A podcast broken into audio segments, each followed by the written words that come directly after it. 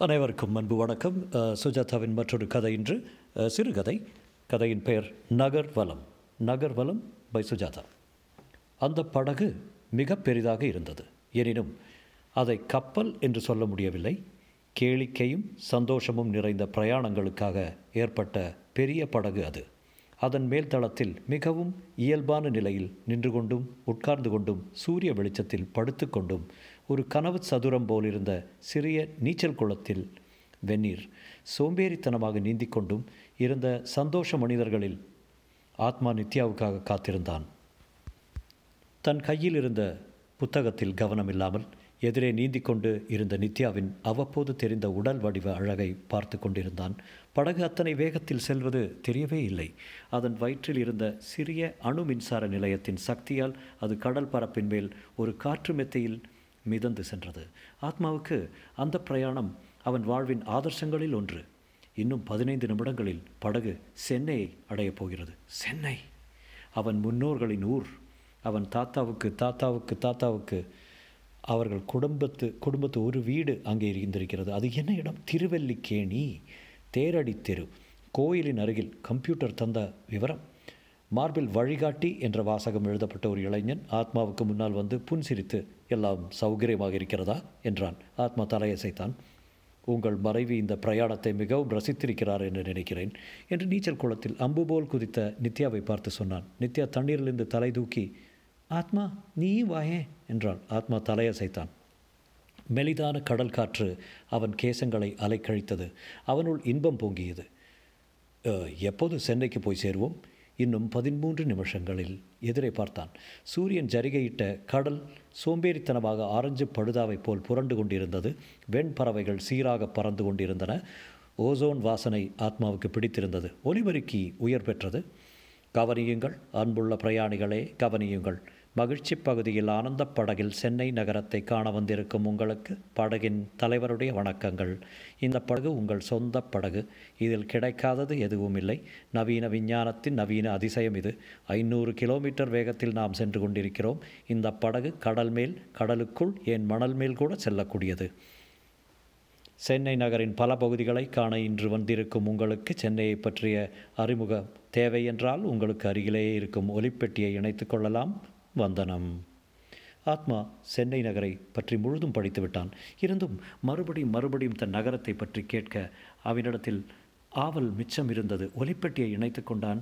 மெலிதான வற்புறுத்தும் குரலில் சங்கீத பின்னணியுடன் அது அவன் காதுக்குள் மட்டும் ஒலித்தது. தென்னிந்தியாவின் மகத்தான நகரமாக இருந்த சென்னை அல்லது மதராஸ் தார்மல் ஐயப்ப நாயக்கன் என்பவர் நைன்டி சிக்ஸ்டீன் தேர்ட்டி நைனாம் வருஷம் ஆகஸ்ட் மாதம் இருபத்தி மூன்றாம் தேதி பிரான்சிஸ் டே என்பவருக்கு செயின்ட் ஜார்ஜ் கோட்டையை கட்டுவதற்கு அனுமதி தந்ததற்கு முன்னமே இருந்திருந்தாலும் அதன் சரித்திரம் அப்போதுதான் தொடங்குகிறது. டே என்பவர் ஒரு தொழிற்சாலை அமைப்பதற்காக இருபத்தைந்து ஐரோப்பிய சிப்பாய்களுடன் நாகப்பட்டினம் என்கிற இந்திய நாகப்பட்டன் என்கிற இந்திய வெடிமருந்து தயாரிப்பவருடன் சிக்ஸ்டீன் ஃபார்ட்டி ஆம் ஆண்டு பிப்ரவரி மாதம் இருபதாம் தேதி அங்கே வந்து சேர்ந்தார். செயின்ட் ஜார்ஜ் கோட்டையின் உட்பகுதி சிக்ஸ்டீன் ஃபார்ட்டி ஆண்டு ஏப்ரல் இருபத்தி மூன்றாம் தேதி முடிவுற்றது.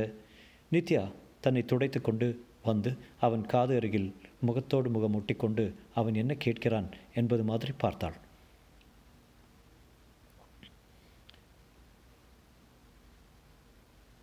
மദ്രാஸ் பட்டணம் என்பதுதான் அதன் பழைய பெயர். இந்த பெயரின் ஆதாரம் சரிவரத் தெரியவில்லை.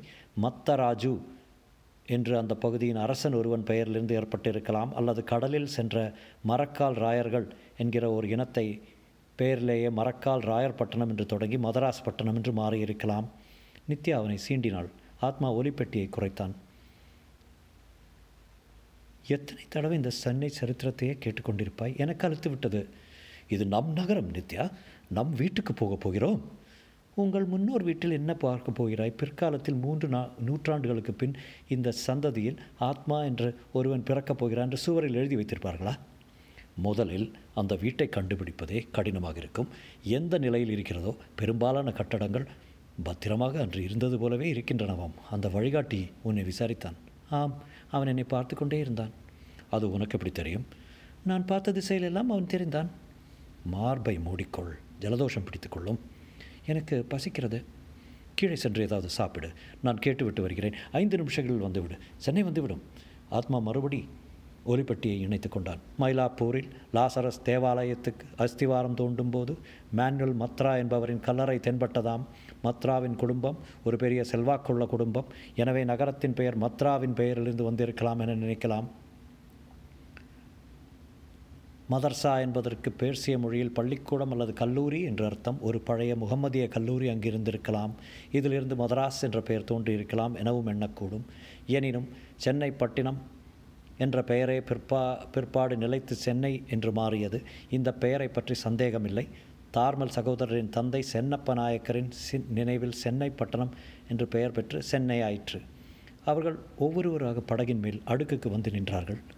சென்னையை நெருங்கிக் கொண்டிருக்கிறோம். ஆத்மாவின் உள்ளம் துடித்தது. தன் அன்னையை நோக்கி போவது போல் உணர்ந்தான். எத்தனை தூரம் வந்திருக்கிறான்? இந்த பிரயாணத்துக்காக அஸ்ட்ரா ஏழிலிருந்து அவனுக்கு விடுமுறை கிடைத்து நித்யாவுக்கும் விடுமுறை கிடைத்து அங்கிருந்து ஷட்டில் பிடித்து ஸ்பேஸ் நிலையத்துக்கு வந்து அங்கே ரிசர்வேஷன் கிடைக்காமல் அந்தரத்தில் தொங்கும் அந்த பிளாட்ஃபாரத்தில் இரண்டு தினங்கள் கழித்து இடம் கிடைத்து கிரக பிரயாண கப்பலில் பூமிக்கு வந்து மற்றொரு பூமி பிரயாணம் செய்து ஒரு வாரமாக ஹோட்டல்கள் பழக்கமில்லாத பிரயாணங்கள் பழக்கமில்லாத அறைகள் முகங்கள். ஏன் தான் உனக்கு இந்த பிடிவாதமோ? விடுமுறை வீணடிக்கிறாய். எத்தனையோ புதிய இடங்களுக்கு சென்றிருக்கலாம். ஹீலியாஸ் என்கிற புதிய காலனி அப்படியே தேவலோகம் போல இருக்கிறதாம். நீயும் உன் சென்னையும் சரித்திரத்தை கட்டிக்கொண்டு அழு. உனக்கு இஷ்டமில்லை என்றால் நீ தனியாக போயிருக்கலாமே நித்யா ஆம் தெரியாத்தனமாகத்தான் வந்துவிட்டேன். பூமியே போர் அடிக்கிறது. சென்னை கண்டுபிடிக்கப்பட்ட செய்தி அஸ்ட்ராவில் கிடைத்தது முதலே அவனுக்கு இருப்பு கொள்ளவில்லை. அதற்காக பணம் சேர்த்து விடுமுறை சேர்த்து வந்து சேர்ந்து விட்டான். வழிகாட்டி தென்பட்டான். ஆத்மா அவனை கூப்பிட அவன் புன்சிறப்புடன் வந்தான். நீ சென்னை நகரை பார்த்திருக்கிறாய் அல்லவா? தினம் ஒரு தடவை அதுதானே என் தொழில்? நகரின் பல பகுதிகளும் உனக்கு தெரியும் அல்லவா? அவன் சிரித்து ஹைகோர்ட் சாந்தோம் அண்ணா சாலை வள்ளுவர் கோட்டம் கபாலீஸ்வரர் கோயில் கந்தசாமி கோயில் கோட்டை என்ன வேண்டும் உங்களுக்கு? திருவல்லிக்கேணி தெரியுமா? பார்த்தசாரதி சாமி கோயில் அங்கே தான் இருக்கிறது. மூன்றாவது குழுவில் சேர்த்துக்கொள்வார்கள் அங்கே தேரடி தெருவில் ஒரு வீடு வீடா? என்றான் ஆச்சரியத்துடன். ஏன்? அவன் பதில் சொல்வதற்குள் முன் ஒரு சைரன் ஒலித்தது. கவனியுங்கள் கவனியுங்கள் படகின் மேல் ஓரங்கள் இருந்து விலகிக் கொள்ளுங்கள் விலகிக் கொள்ளுங்கள் படகு மூடிக்கொள்கிறது. மேல் தளத்தில் இருந்த அனைவரும் நடுவே சேர்ந்து கொண்டார்கள். உம் என்று இயந்திர முரல் கேட்க ஒரு பிளாஸ்டிக் கண்ணாடி சுவர் அறை சதுர வில்லையாக உயர்ந்து வளைந்து படகின் மேல் தளத்தை முழுவதும் மூடிக்கொண்டது. திடீரென்று மௌனமும் எதிர்பார்ப்பும் அவர்களிடையே பரவியது. கவனியுங்கள் கவனியுங்கள் படகு கடலுக்குள் செல்லப் போகிறது இன்னும் மூன்று நிமிடங்களில் நாம் சென்னை நகரை அடையப் போகிறோம். இருபத்தி ஒன்றாம் நூற்றாண்டின் இறுதியில் கடலில் மூழ்கிய சென்னை நகரத்தின் புராதன கட்டடங்கள் நவீன ரசாயனத்தின் உதவியால் பாசி நீக்கப்பட்டு மாசு நீக்கப்பட்டு சுத்தப்படுத்தப்பட்டு உங்களுக்காக காத்திருக்கிறது. உங்கள் படகு அமிழ்ந்து சென்னை நகரின் புராதன வீதிகளில் ஊடே செல்லும் அவ்வப்போது கட்டங்களின் வர்ணனை கிடைக்கும். நாம் இன்னும் இரண்டு நிமிஷங்களில் செயின்ட் ஜார்ஜ் கோட்டையை அணுகுவோம். அந்த படகு நீரில் அமிழ்ந்தது. கடல் இப்போது வெள்ளை வெள்ளி ஜரிகையிட்டு மெதுவாக புரண்டு மிக அமைதியாகவே இருந்தது. முற்றும்.